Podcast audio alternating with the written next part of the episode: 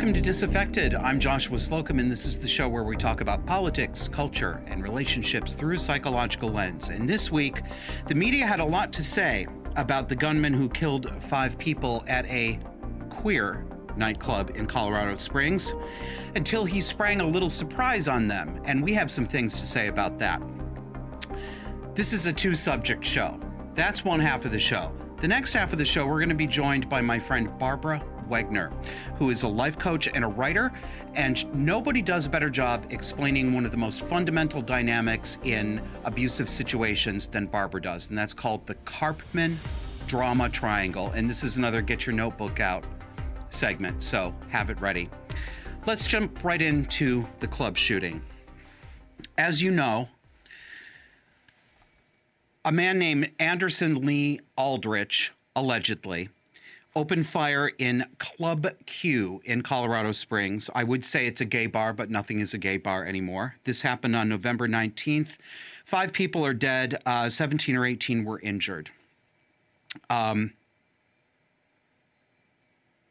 this is the same script every single time we have a mass shooting these days. Somebody has an axe to grind it's because somebody hated somebody else. It's because we're a nation full of hate. It's because we have a Second Amendment that people actually take advantage of. It's everything but the responsibility of the actual murderer himself. Let's take a walk through it. And I warn you, okay, I, well, maybe it's a little strong. I'm not going to refrain from being irreverent even though this is a tragic story. So be prepared for that. I'm still going to have a little fun. No, I don't think it's funny that people were killed. But no, uh, this is not a funeral dirge either. This is a commentary show. So let's get to the commenting. Why don't we first go to the White House for who I love? I love um, podcaster Matt Walsh calls her Karen Jean Pierre, uh, Karine Jean Pierre, White House spokeswoman.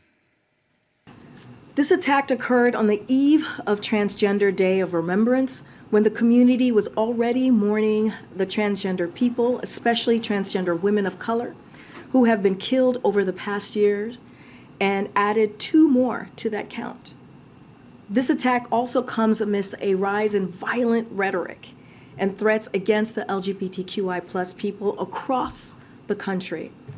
While we don't know yet for certain the motive of this attack, Hate has no place in this country, and neither do military style assault rifles, which is why we will continue to push for an assault weapons ban.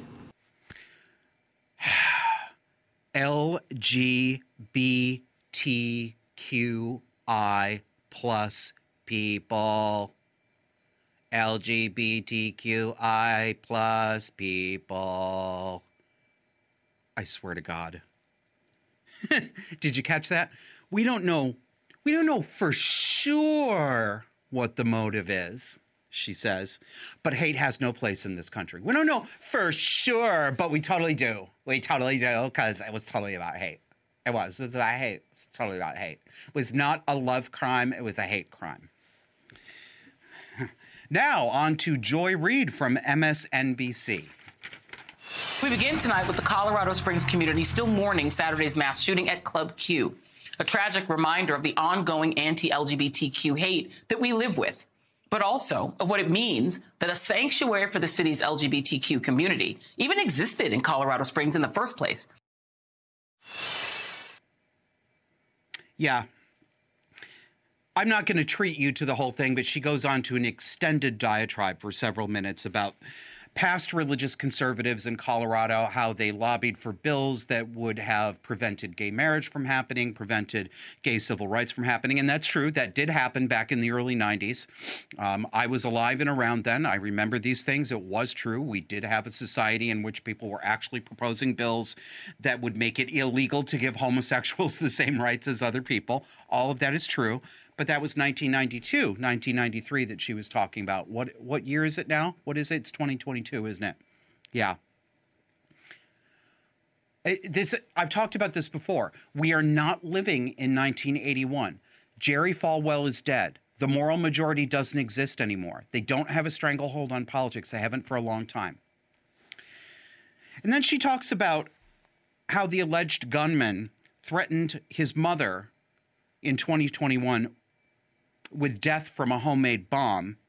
And Joy Reid is very upset about guns everywhere, but she doesn't. She didn't say anything about bomb making materials, about why, you know, why we need stricter bomb making material laws. Why is that? I wonder.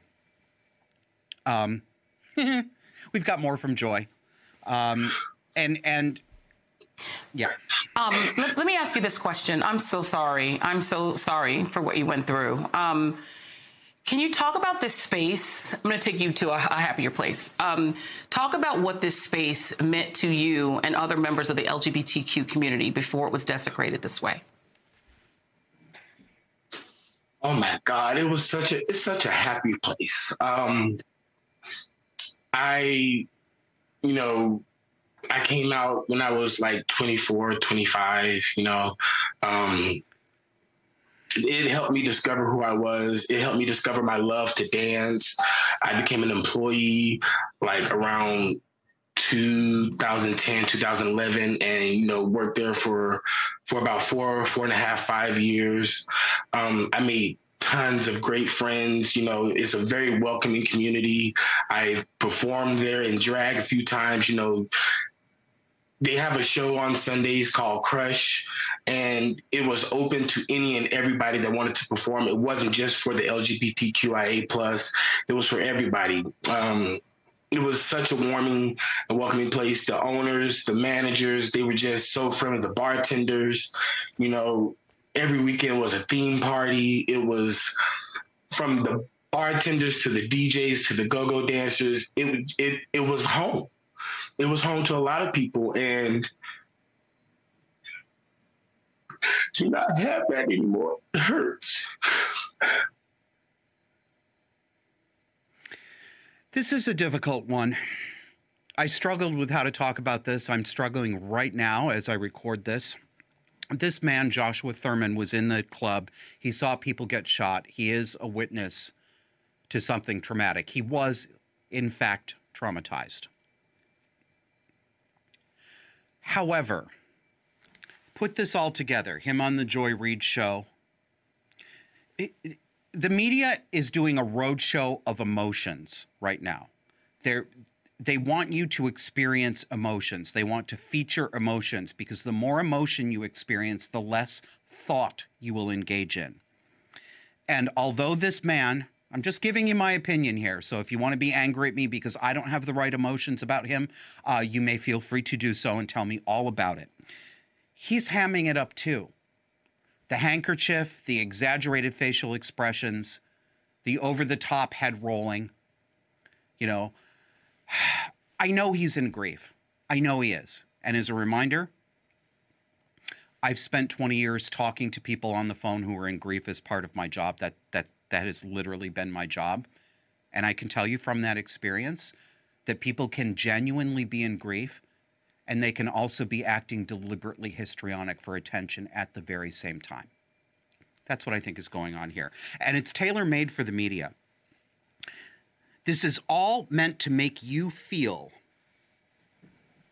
that Anderson Lee Aldrich, the alleged gunman, hated queers and has made being queer, no, not gay, queer, Club Q, queer, unsafe. You heard Joy Reid talk about it, a haven, a sanctuary.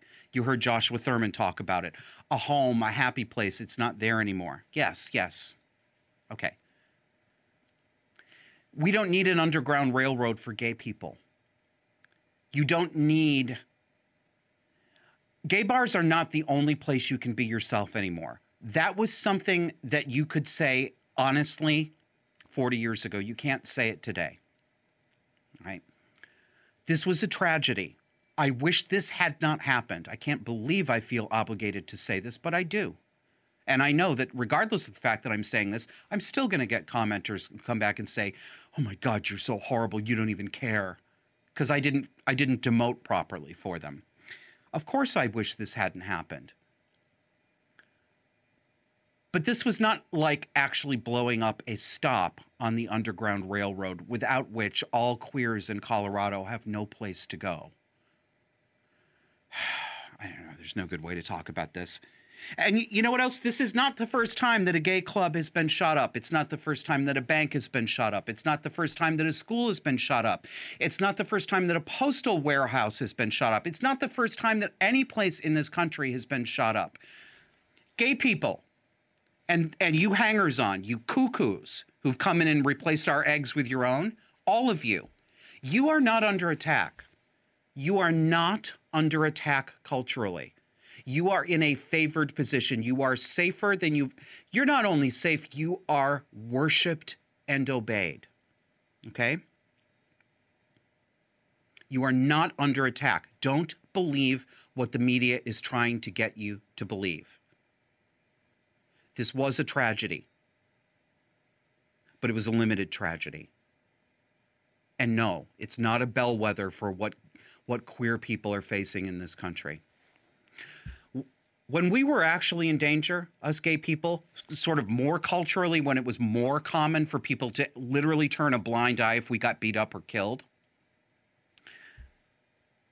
we could, you know, we could say the culture is against us, but not now. And frankly, I resent what the media is doing, and I resent what a lot of people who call themselves part of this community are doing. They are expressing the level of, of dramatic emotion that would have been appropriate 40 years ago. I was there. There are people generations behind me who had it much, much worse than I did, far worse than I did. They know what it's like too. Today, you don't, kids. You don't.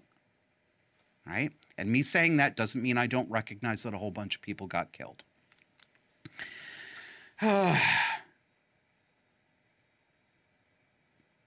I kind of anticipated that people were going to, oh, th- Josh, this this just isn't the time. Yes, it is the time yes, I believe it is the time to talk about it this way. In fact, I think it's past time. Why don't we ever tell these media ghouls that it's not the time to do what they do? Why do we not tell them it's not the time to warp a mass murderer into a woke weapon to get more of their agenda into the law? Why don't we do that?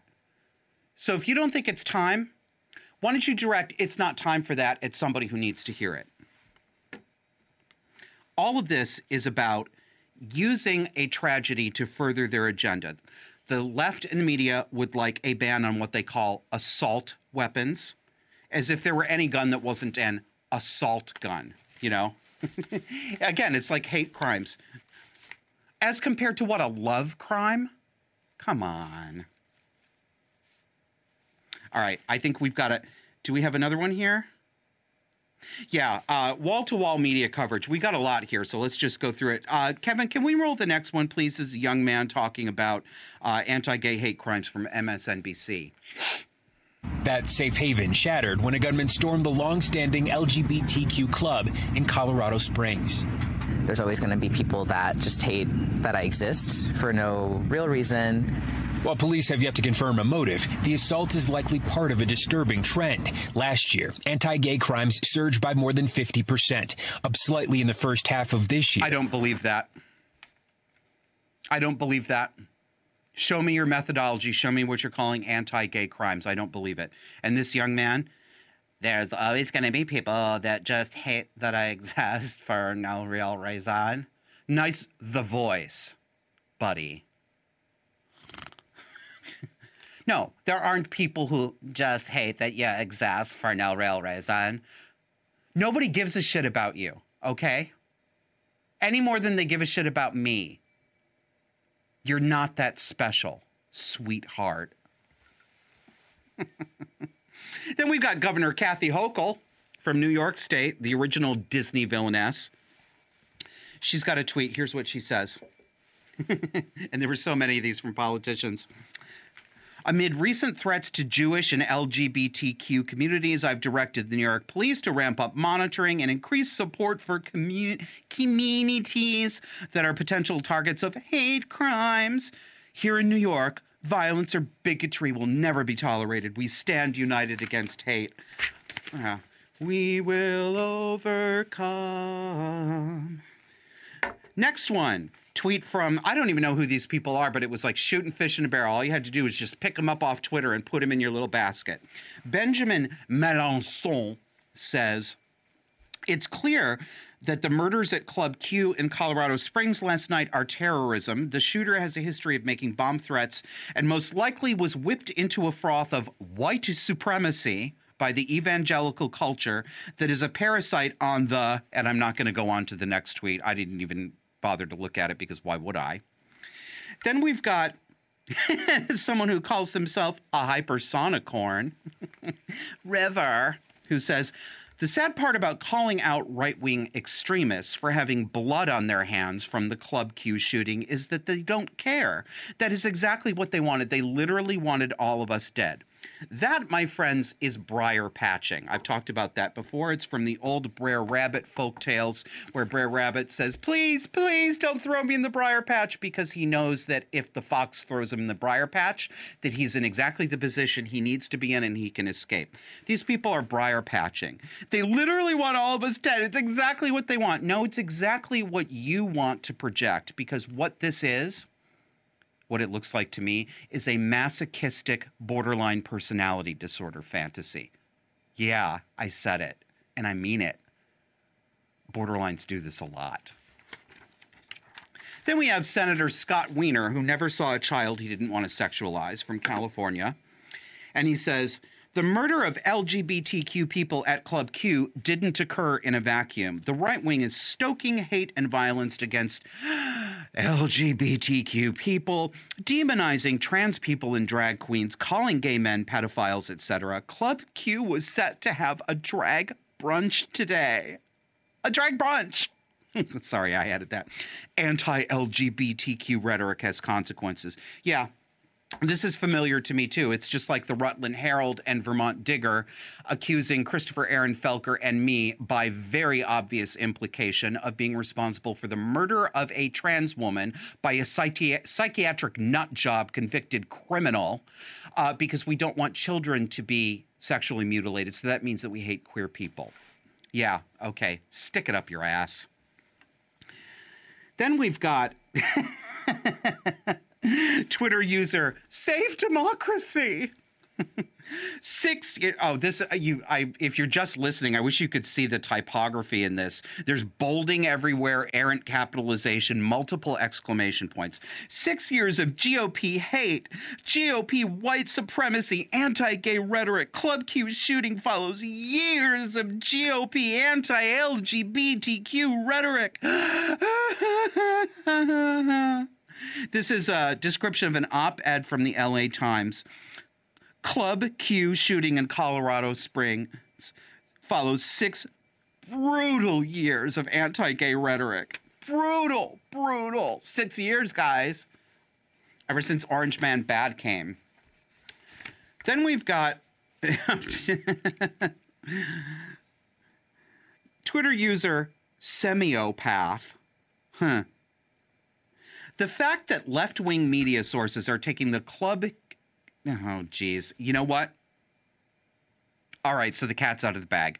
We're going to get to this a little bit later, but the alleged club shooter now claims to be non binary. So here we go. The fact that the left wing media sources are taking the club Q shooter at his word RE identifying as non binary is horrifying and signals that these people call themselves allies yet can't even begin to grasp the tactics of the new right. The essence model will suffocate us all. So, this kid, about whom they know almost nothing, is part of the far right. He's an agent of the far right. This is anti queer hate. It comes from no other place. There's no other possible motive. They just know this, right? They just know it and they're the sayers and they said it and that means it's true. You know what? Semiopath, you're mad because that's what you're doing. This is projection. You're simply calling yourself something that you're not and insisting that all of us repeat it back to you and say, We believe that you are that thing that you are not. That's you doing that.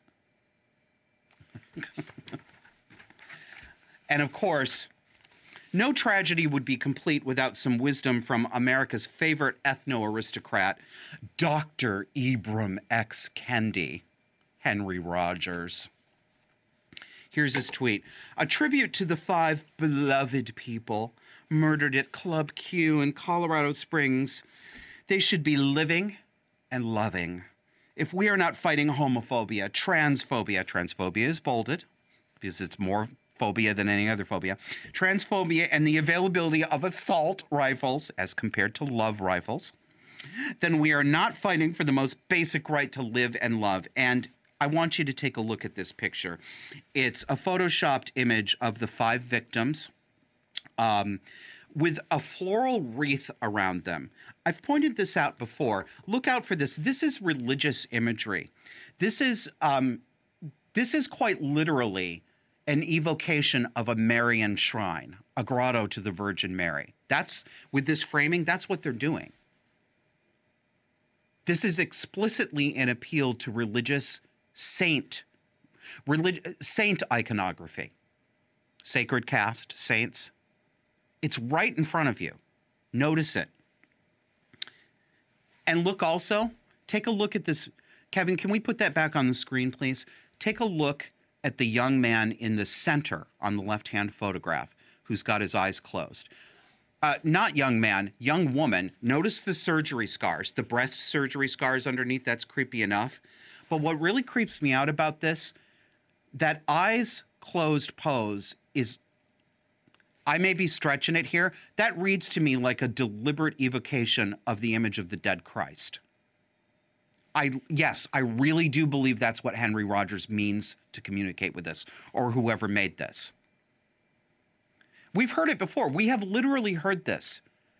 Trans people are sacred. We've seen that on a billboard, that exact phrase, trans people are sacred.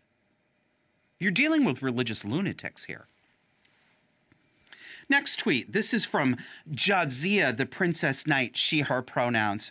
And if you didn't catch that reference, Jadzia is the name of a character on Star Trek Deep Space Nine who is the member of a race called the Trill, who hosts, one body hosts a separate entity. So there are actually two people inside there. It's not hard to see the connection, right? So Jadzia says, I have no words this morning after Club Q, just deep anger and disgust that shit like this is allowed to happen again and again, that our community is so unjustly targeted by the right wing and they face no consequences. This must stop before there's none of us left. Again, this is a borderlines masochistic fantasy and we'll end this segment. We're coming right back into this subject too, uh, with Alexandria Ocasio Cortez. She's going after um, her colleague Lauren Boebert, um, who, and Lauren said the news out of Colorado Springs is absolutely awful and that the victims and families are in her prayers. Well, AOC had to have something to say about that, didn't she? Lauren Boebert, you have played. Now I'm going to do her voice. Lauren Boebert, you have played a major role in elevating anti-LGBT plus hate rhetoric and anti-trans lies while spending your time in Congress blocking even the most common sense gun safety laws. You don't get to thoughts and prayers your way out of this. Look inward and change. Alexandria Ocasio Cortez, shut your 16 year old teenage bitch mouth. You are an embarrassment. You have no business in public life, let alone Congress. See you on the other side.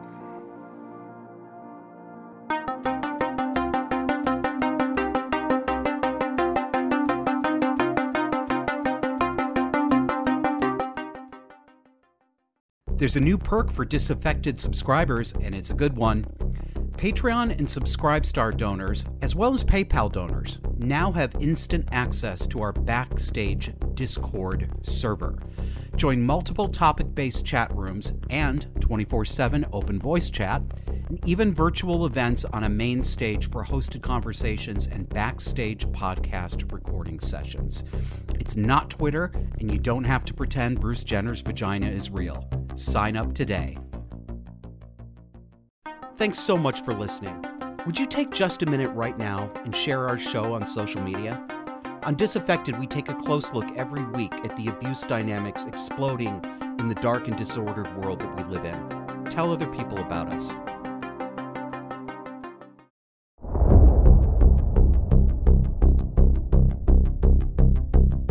Defenders say, quote, Anderson Aldrich is non-binary.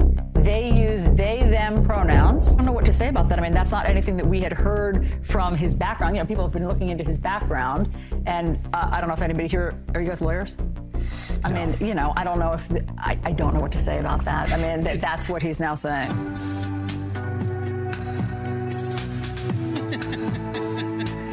this is a CNN host finding out on the air that the shooter at Club Q claims to be non binary. She does not know what to do. I love it. I love it. Uh, we can stop that clip if you please, Kevin. The next clip, also with the same anchor and a trans woman Natalie, when we started the show, we just got we got a little bit of news earlier that the attorneys for the shooter um, are now saying that the shooter is non-binary, and the shooter the shooter uh, would like to use the pronouns they them. And this is for the court in all court papers, and that's what um, Anderson Aldrich's attorneys are saying. Do you have any thoughts on that? I think that's um, complete ludicrous.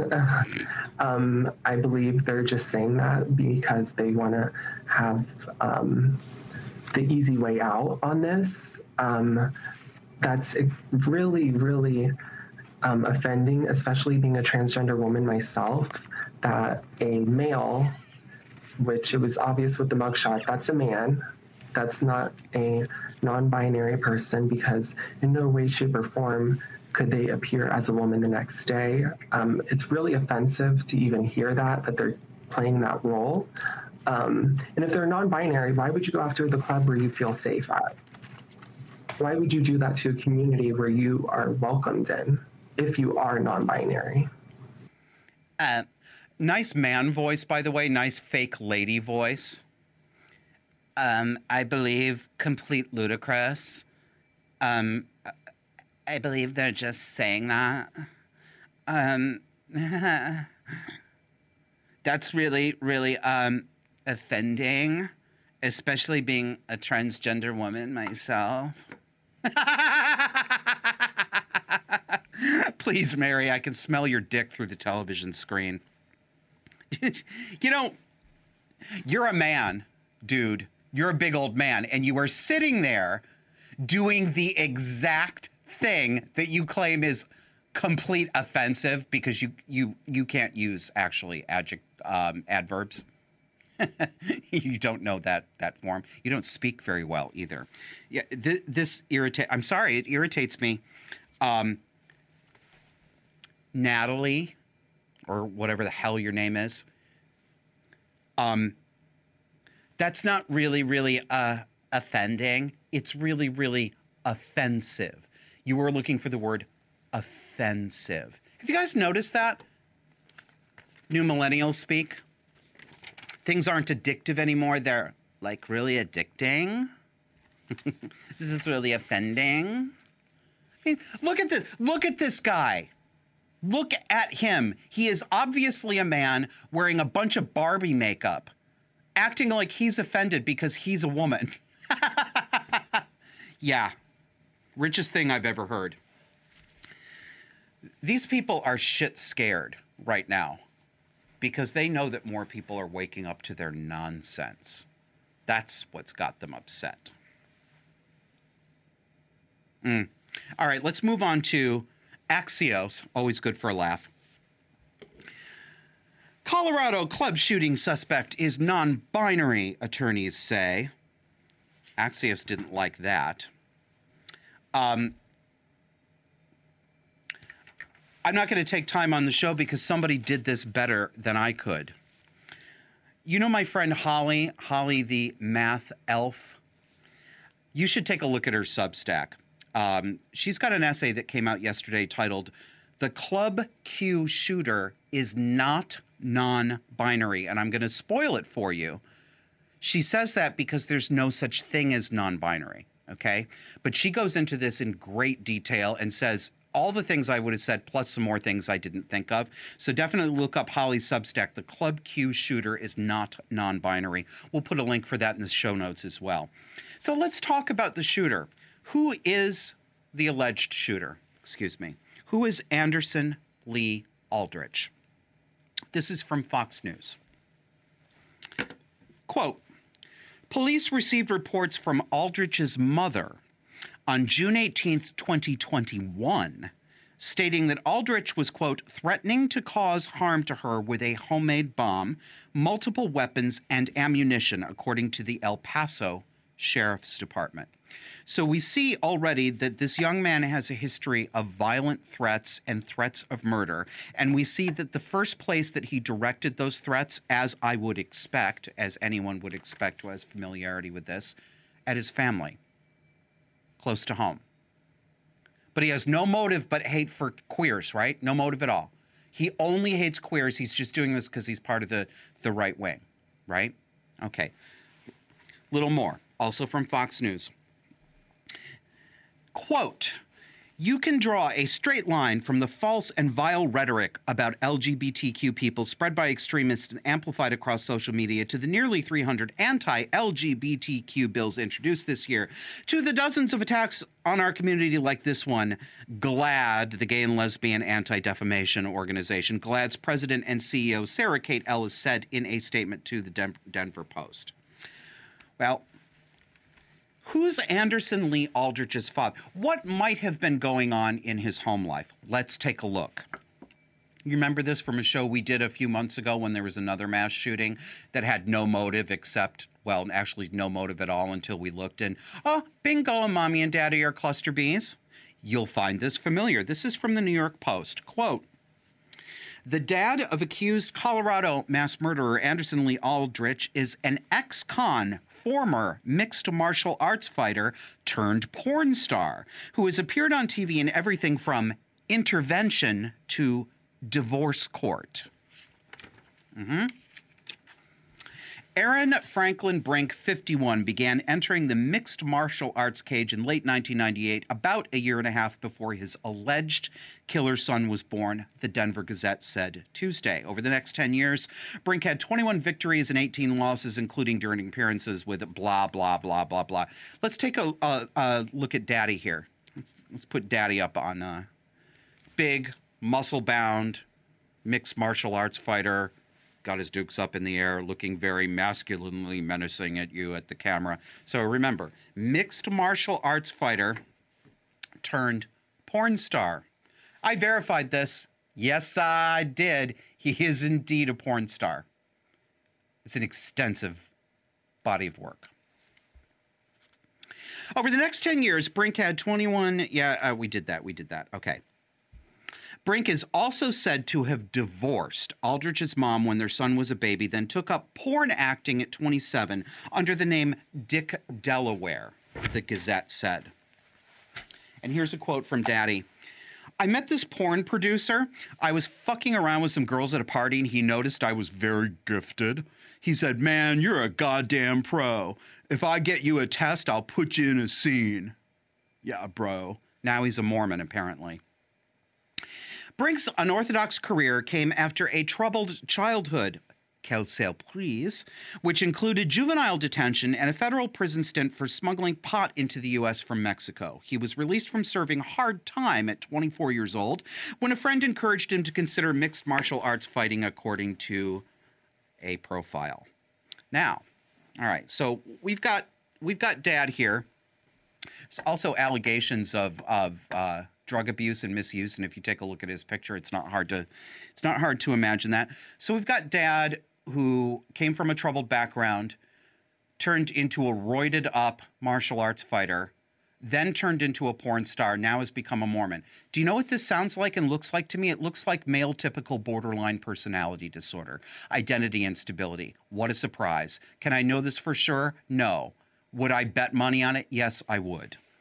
Now, what about mommy? Are we sure that Anderson Lee Aldrich wasn't affected by anything at home and that he just hated queer people? Let's look at mommy. This is from the New York Post, what I'm about to quote to you. The mother of accused Colorado Springs mass shooter Anderson Lee Aldrich also has previous run ins with the law involving, including three outstanding warrants for arrest in California. Laura Voepel, 45, was busted in 2008 for false reporting in 2010 for speeding and failure to appear in court, and in 2011 for driving under the influence. That's drunk driving. In 2008, she was also arrested in Riverside for public intoxication and failure to appear. It's not clear if that bust was tied to the false reporting. Blah, blah, blah, blah, blah, blah. She was sentenced in 2013 to five years of probation, but we're not sure what because the records um, are mixed up. she didn't complete the terms, interestingly.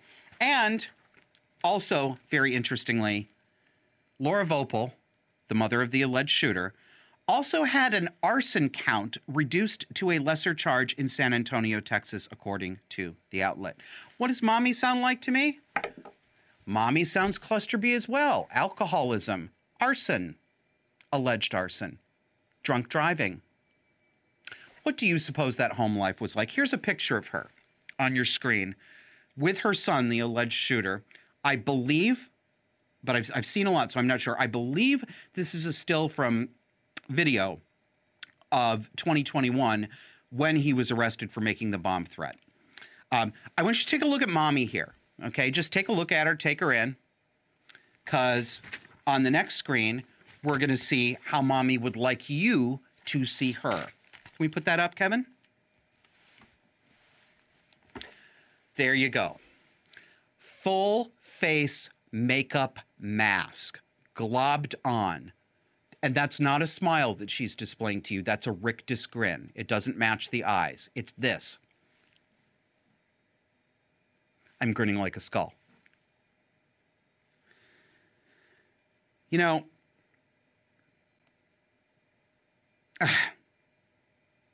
this is one subject where the people who say mentally ill people are more likely to be victimized than they are to be the aggressor or the perpetrator. This is one area in which they have a point, a much narrower point than they believe they do, but a point nonetheless.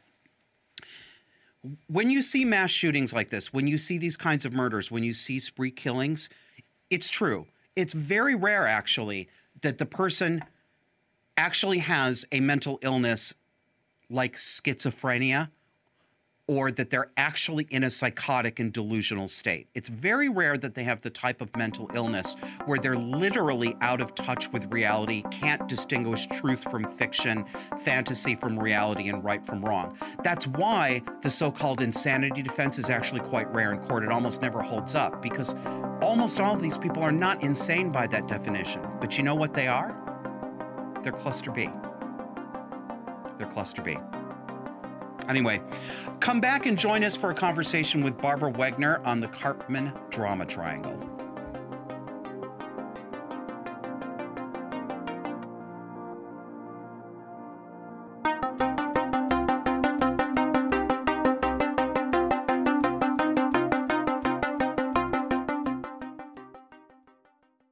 There's a new perk for disaffected subscribers, and it's a good one.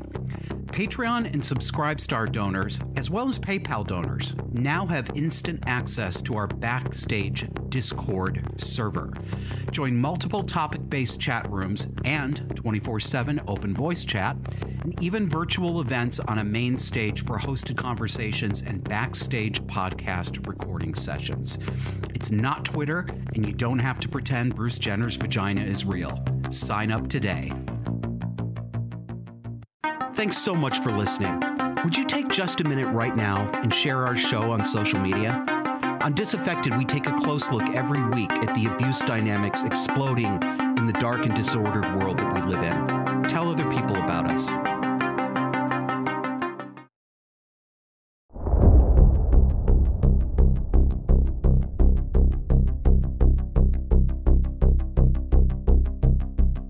Welcome back.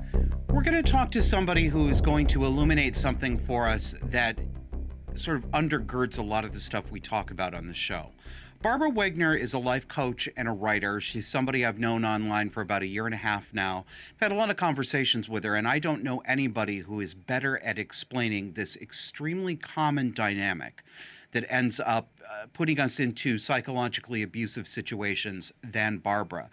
So I'm going to bring Barbara in, and she's going to talk to us about what's called the Karpman Drama Triangle.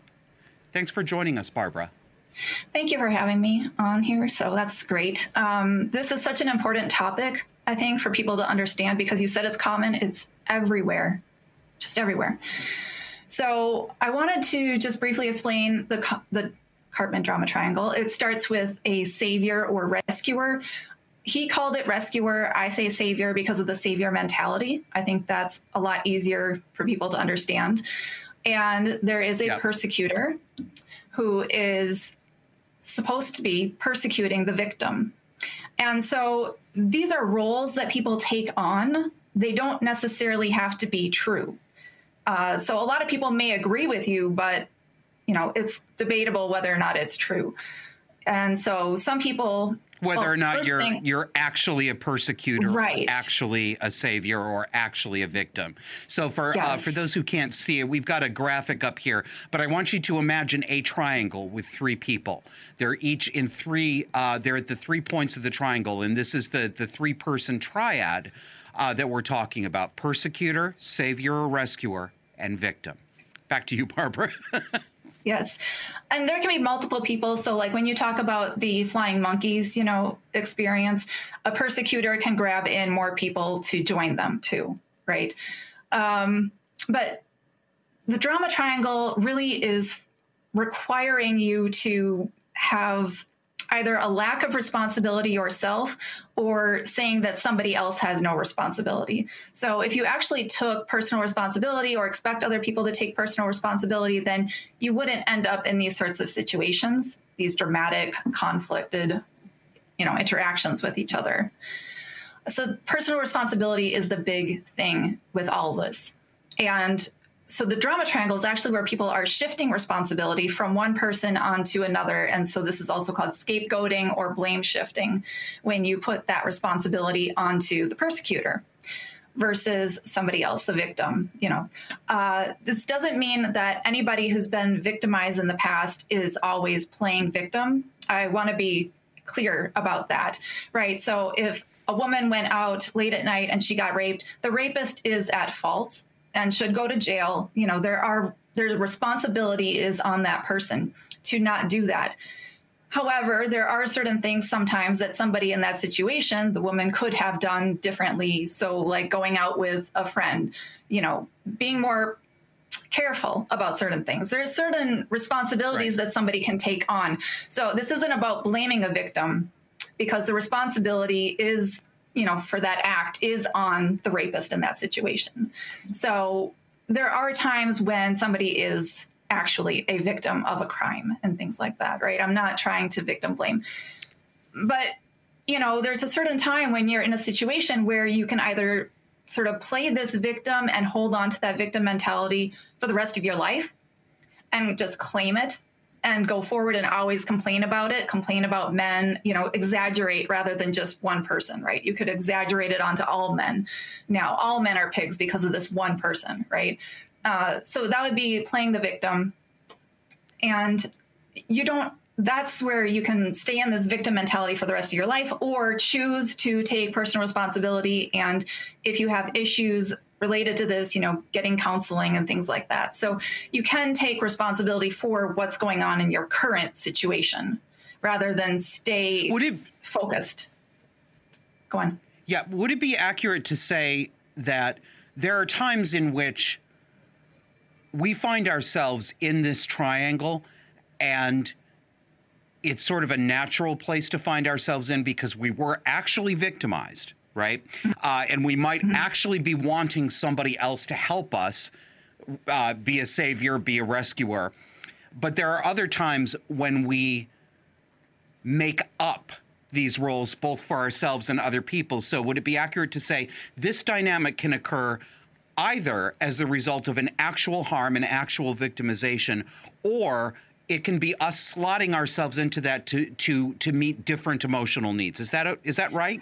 Yeah. Yes, very much so. So a lot of the times, like I've had situations where somebody has thought of me as a victim that they needed to save.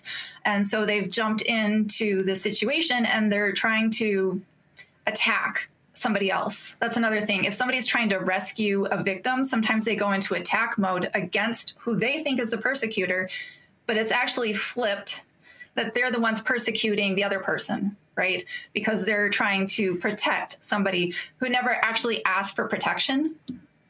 So I didn't feel like a yes. victim in that situation. And they were seeing me in that way and then attacking like a friend of mine, you know. so people can make it up That's, out of nowhere.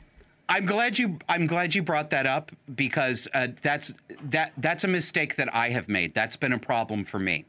I'm one of those people, and and and I'm guessing that people who are listening to this are going to recognize themselves in some of these roles as well. But when I see somebody who I perceive to be being harassed, being mistreated, being lied about, I I have a tendency to reflexively jump into savior role. I, I want to rescue that person. I don't want them to be hanging out there without any support from the sidelines. And just like what you just said, Barbara, I've sometimes done that on social media only to find out that the person I was screaming at was actually that person's friend, and I just didn't understand the tone of the conversation. Right. Yeah. And so I've said that before. So many people actually are trying to take on the savior role towards people who don't even need saving.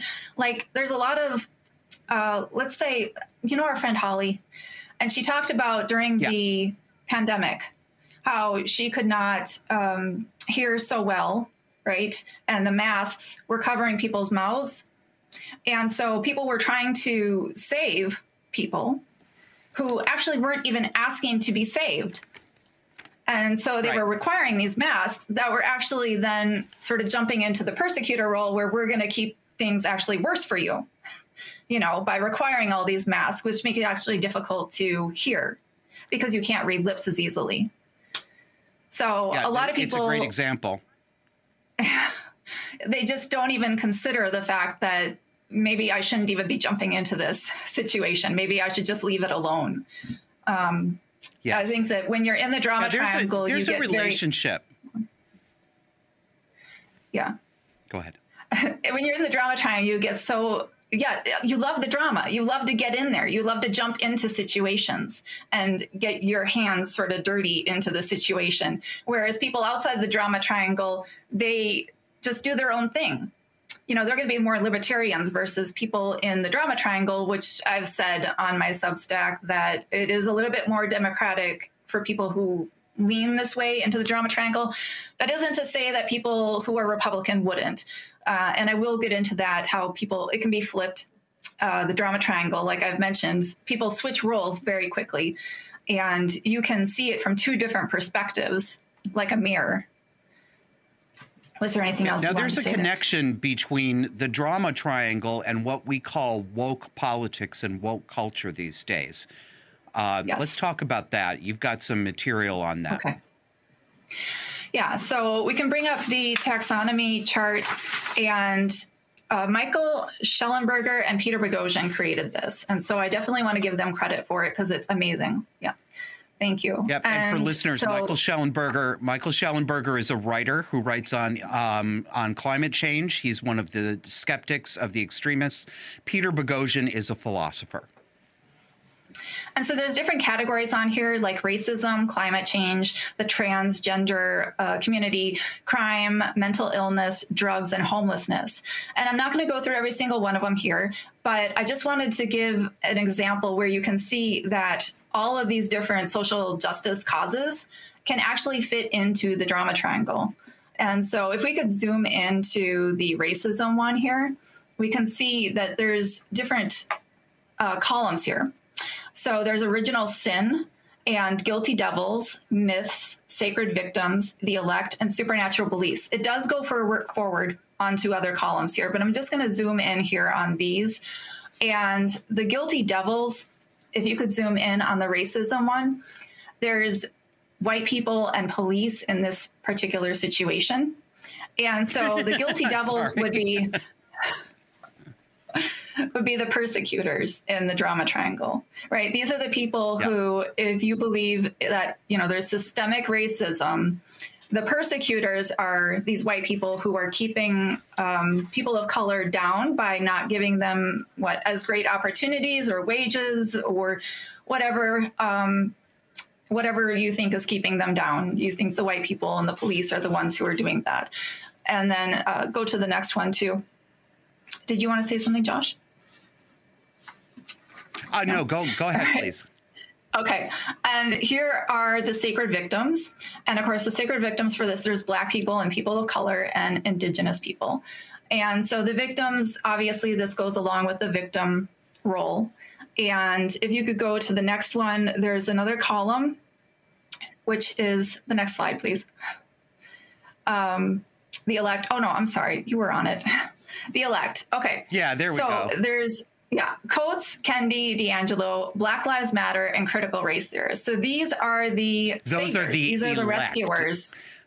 Right. The elect is what he calls them in this chart, but these are the people who are Yeah. coming in to try to save things, to fix things. And you'll notice that a lot of the times the critical race theorists are actually white people, sometimes white women, more probably particularly liberal women. And so they are the ones who are coming in to try to explain how this is just horrible, racism and horrible, and they're going to try to fix it by being these allies. And so these are the people that are the saviors. And I've actually mentioned on the drama triangle, it says savior or rescuer. And I think warrior also gives that same idea that you're going in to fight a battle.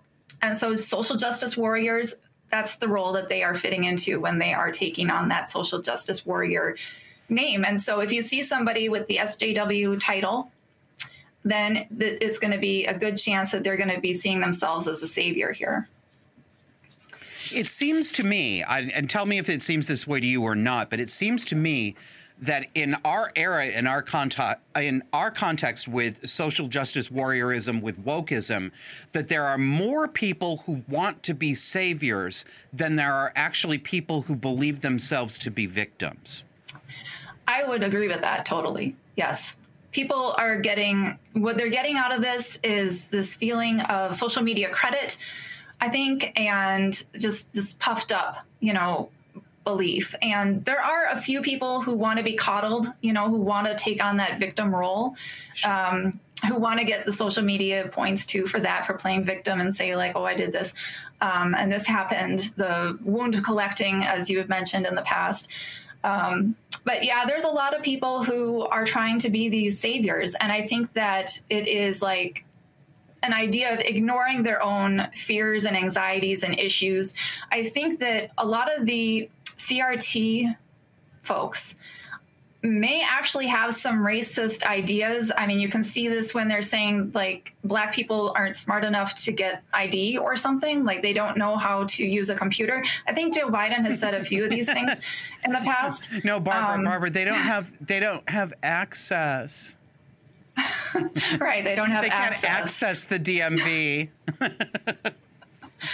And, yeah, and so yeah, there's a bit of bigotry of low in there.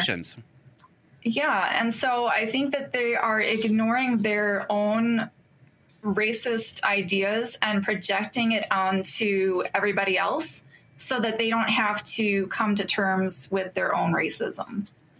And that probably works for every other category, you know, for these saviors. Um, it's just ignoring fears, you know, and the people are trying to control guns. I would say that's a fear of guns that they should be working out themselves rather than for- forcing other people to not have them, you know, for self protection. Um, I think that there's a lot of projection going on of what is actually their own issues onto other people so that they don't have to deal with their own issues. And Well, if you wanted to go projection and reversal are the name of the game these days. Right. If you wanted to go to the next screen on there, um, I talked about climate change too here, and climate deniers is under the persecutor role. No, uh, whatever he said it was, which guilty devils. um, that's that is just to believe differently, and all of a sudden you are now a persecutor. You know, you are somebody who we cannot agree with. And I think the same thing goes for the the vaccines and the masks and things like that. As long as you don't believe the same thing, then you are a persecutor because you are not with us and you're not playing victim for us to save you. you know, if you're not going to play our drama game and if you're not going to be the victim for us and you're not going to agree with us and play with us as saviors, then you've got to be a persecutor because that's the only spot left. And they can't see outside of this drama triangle. Go on.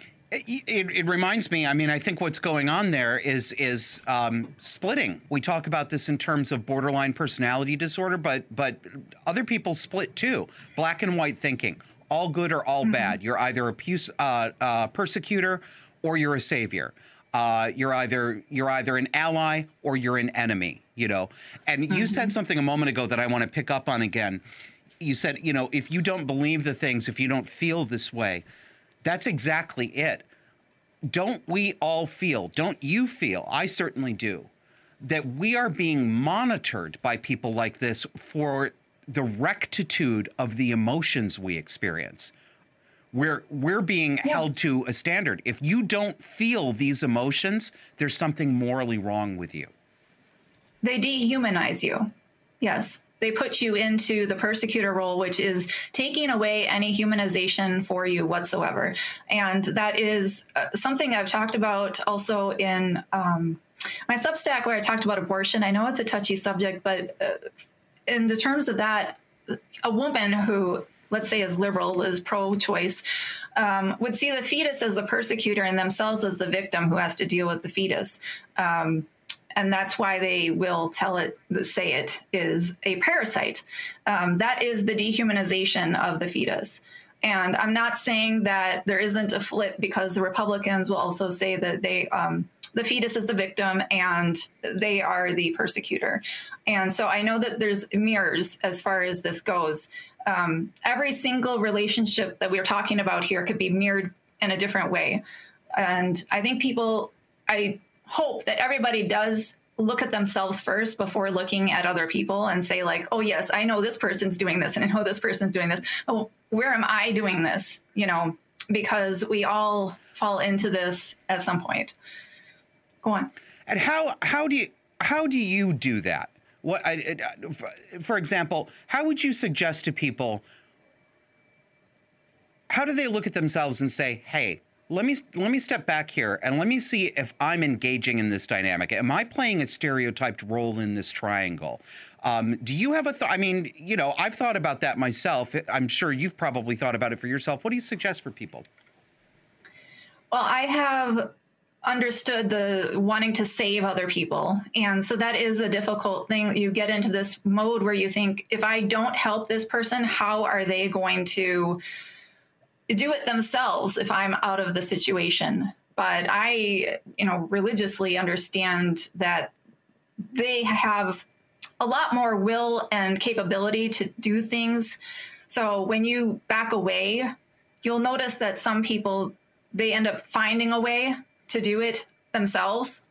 Uh, and so you're sort of coddling them. You know, it's actually a very codependent relationship when you're trying to save somebody who you know maybe they actually want to be a victim you know and you're you're saving and they're being the victim and all that. It's a very codependent thing but when you back away they will figure out some other way to get what they want whatever they need. And so i just try to understand that they will find a way because i know it's happened in my past. If i like to look back at my past and see how that's happened. And if i'm feeling like a victim the thing that i would say is where do I have responsibility here? Where can I take some responsibility? Like I can be very upset, like the dog is barking like crazy or something, you know. Where do I have responsibility in that? Am I just going to blame the dog or am I going to say like I could have fed the dog and she would have been happy with a treat or something like that, you know? Like where is my it can be such a small thing, but where is the responsibility that I have that I could have taken that could have helped the situation go better? So I think that helps a lot. The persecution thing, most people don't see themselves as a persecutor. It's usually when you're trying to save somebody that you end up in that role. Yeah, so you're saying that when you try to save somebody, you end up becoming a persecutor. Yes. A lot of the times, if you're trying to save them some, from something else, a lot of the times you're going after whatever that whatever that is that you've perceived was the persecutor of that person. Right. Well, I guess the uh, the you know, my own example is is probably an easy one. Me jumping in on social media trying to defend a friend uh, from insult and calumny, only to discover that um, I'm screaming at that person's other friend, and this is the tone of the relationship they have with each other, and nobody was getting bent out of shape in the first place. So I ended up being the persecutor to their other friend. Right. Yeah glad you can see how that works out. Yeah, it does. And we yep. just got to take a step back and say, like, is this person really needing help? And the other thing is, um, if somebody needs help, they'll ask. So another thing is, I want to, whenever I feel like, oh, I wish I could help that person, if they haven't asked me for help yet, I will just sort of take a step back and say, well, they're not asking for help. They might not actually want help and just try to remind myself of that, that they're capable, they can figure some other way out for that. There's an interesting column on the woke taxonomy chart that I'm hoping you can dig into a little bit more. It's labeled supernatural beliefs. Yes, and so on the the racist portion, it says math is racist. White people borrowing elements from other cultures is theft, like cultural appropriation. And culture doesn't matter. Racism is bad as ever these are things that they believe that could be questioned. And so I, in my whole life coaching business, is I go in and I ask people to question their beliefs that are keeping them back. Beliefs are like glasses. Some people wear rose colored glasses and see the rescuers as good, honest people when they're actually authoritarians. And some people wear dirty sunglasses and see ugliness everywhere where there's beauty. And the woke have the dirtiest glasses I've ever seen because they're seeing ugliness just everywhere. And we perceive what we believe. That's say, why it I think I have dirty glasses on too. it just really got to suck to be a social justice warrior who's seeing evil everywhere, um, because that is exactly it. Just it, it grows. We perceive what we believe. And so it just gets worse and worse. So I would be trying to tell people to question your beliefs. Is this really true? And I think there's a lot of ways that people could question those, but obviously some people want to play victim. They want to stay as a savior. They want to do that. But for the people who want out of the drama, they can question these beliefs and they can actually exit the drama triangle with things like that, with questioning. And also, I wanted you, to. How oh, do oh, you question these these beliefs though. I mean I, I know it's a big question but that's the sticking point for a lot of people. They i mean this is this is how we stay in there. Nobody wants to question the belief that white people borrowing from black culture is theft. Nobody wants to question the belief that uh, well, you're non-binary, so you're not actually a sex. I mean, I agree that we do need to question these beliefs, and I and and I believe we need to see them for what they are, which is supernatural beliefs. Right. But how how can we suggest to people that you're allowed to do that? Here's how to start. so if somebody actually wants to question them, it would be listing the things that they believe when you get frustrated by something, what is it that you're frustrated about? What do you believe? Why are you getting this frustration? Is there something that you believe? You have to write these things down so that you can look at them and actually take time. And I know the first thing you're going to think of is the fact like, this is true. I'm looking at it, it's true. But you can go on and try to listen to somebody that doesn't believe that. Like there's a lot of people who would be contrarian to this, right? Whatever beliefs you have, you can listen to somebody else and you can go through and you can do your own research. If you believe that, you know, black people are the worst treated the worst with cops, right? You can actually go in and do your own research by looking at the stats and so you can question them and look at what's the stats say versus what does a newspaper say. I know the newspapers are not always going to be accurate, right? Because they've got their own savior complex going on. The news reporters. It's very and, difficult to do. It's very difficult to do it. Well, I mean, you can do it, but the I guess the difficult part is will your conversational partner freak out? And and and there's and the answer is often yes, uh, because these are supernatural beliefs. And if you challenge a supernatural belief, you're making a statement of blasphemy or heresy. That's the way that people experience this emotionally. Right. Um, but I don't suppose there's any way around that. Well, if somebody is really really in the drama triangle and you want to take them out of the drama triangle, you're actually coming in as a savior trying to save them because you think they're victim to the drama triangle, right? So we have to take a step back and say that they actually have to take the personal responsibility to actually question the beliefs themselves if they want to. Until then, they're going to have to hit rock bottom before they will. You can't save them. uh, thank you. Very, very clear, very clear statement. I'm I'm really glad that you underlined that because it it's the lesson I think we all need to learn. It's a lesson that I needed to learn when I was being a savior for somebody who was not actually persecuted, which I've done many times with many different people, and and a lot of us have done that too. I, I, I guess I sort of asked you a question that I hate being asked myself, so I should I should take ownership of that um, because the answer often is you can't. They Yeah. I, they have to be willing to do this. You can only take yourself out of the drama triangle. You have to accept if they wish to stay there, they are going to stay there, right. and that means Yes. you have to walk away. There's no Yes. there's no more work to be done right here, right now. Right. Exactly. Yep. And you're miswanting them to get out of there. So I've talked about miswanting. It's when you think that you want, when you say you want something, it means that you think that having that thing would make you feel better. But like if you want to try to get somebody out of the drama triangle, you're just stepping back into the drama triangle like as a savior, right? So that's not actually what you want. And you do want people to take personal responsibility because that is what's going to actually get them out of the drama triangle themselves. It's just they have to hit rock bottom before they see that they want to get out. Um, so a lot of times we are miswanting things.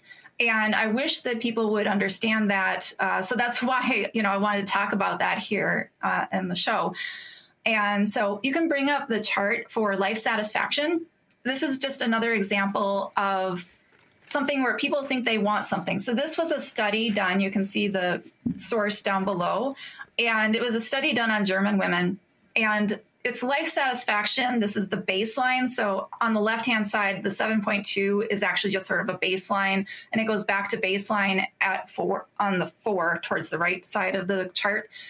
But before marriage, their life satisfaction was going up. Just like when you're getting engaged, you're really excited. You're going to have these engagement parties, bachelor parties, and the wedding planning and all that stuff. And you're all so excited about being able to get married. And so, yes, life satisfaction goes up when you're getting married. So, in the zero in the middle, right there, is getting married.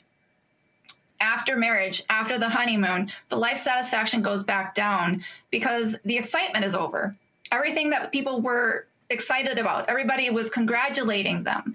You know, everybody's saying, wow, this is so great. Here's a present. And just loving on them, sort of like a love bomb. You know, there's this whole like, everybody's in to congratulate you and you're the life of the party. Everybody's looking at you, right? Before marriage.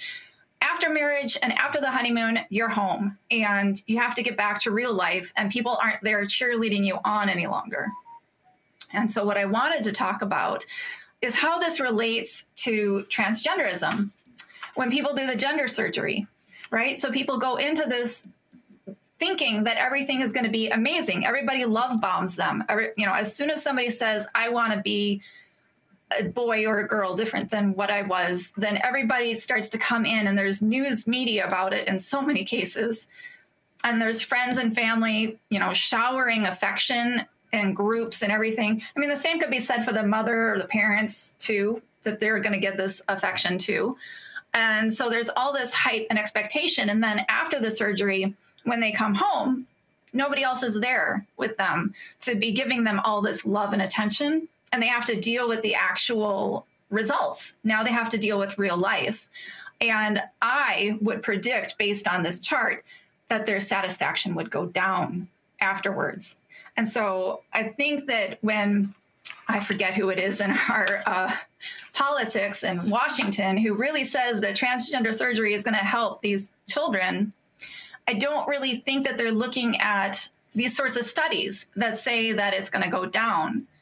And you can bring up the last slide where we talk about the graph. Yes, Oh, from yeah, Von this is a good one. Soest. This is about cosmetic surgery. Uh, I actually have the conclusion. I should probably read that here. This was a study And the conclusion was a series of mental health symptoms predict cosmetic surgery. Cosmetic surgery does not, in turn, seem to alleviate such mental health problems. So there are mental health problems in people who want cosmetic surgery.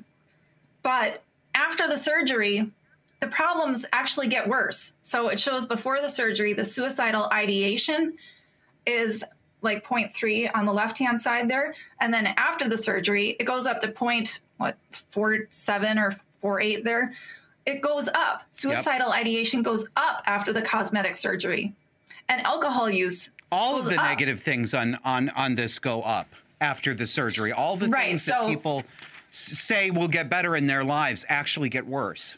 Right. They're miswanting the surgery. They think it's going to help them, but then after they're done, they get back to real life and it's not it hasn't helped them even the physical appearance scale so obviously it was low for people who want to have cosmetic surgery but it gets lower it gets worse after the cosmetic surgery. They feel worse about themselves.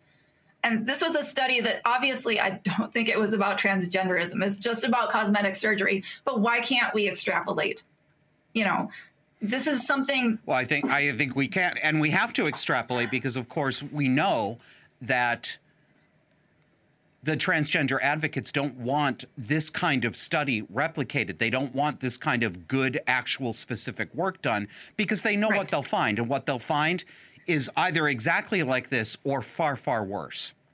Right. Uh, than just, you know, what we call plain old cosmetic surgery. Right. I mean, this is cosmetic Barbara, and they're talking about sterilization. So. yeah, it's going to be even worse. Yes. I, so, I mean, it, it's it's it's going to be even worse. Um, Barbara, I want to thank you for coming on and explaining this because the drama triangle, I think, is as important to understand for anybody who cares about understanding why we get into thwarted emotional dynamics, abusive psychological dynamics, people who have an interest in cluster B and cluster B dynamics.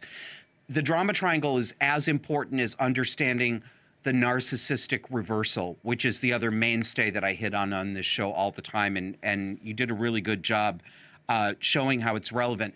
Tell the audience where they can find you. I know you've got a Substack called The Drama of It All. Where else can you be found online? I have a website called as above below loa.com and there's a social media tab if you want to find my social media and I have a channel called Hacking Your Life on YouTube and it's also on Odysee and Rumble. So I think that's a good starting point for being able to find me.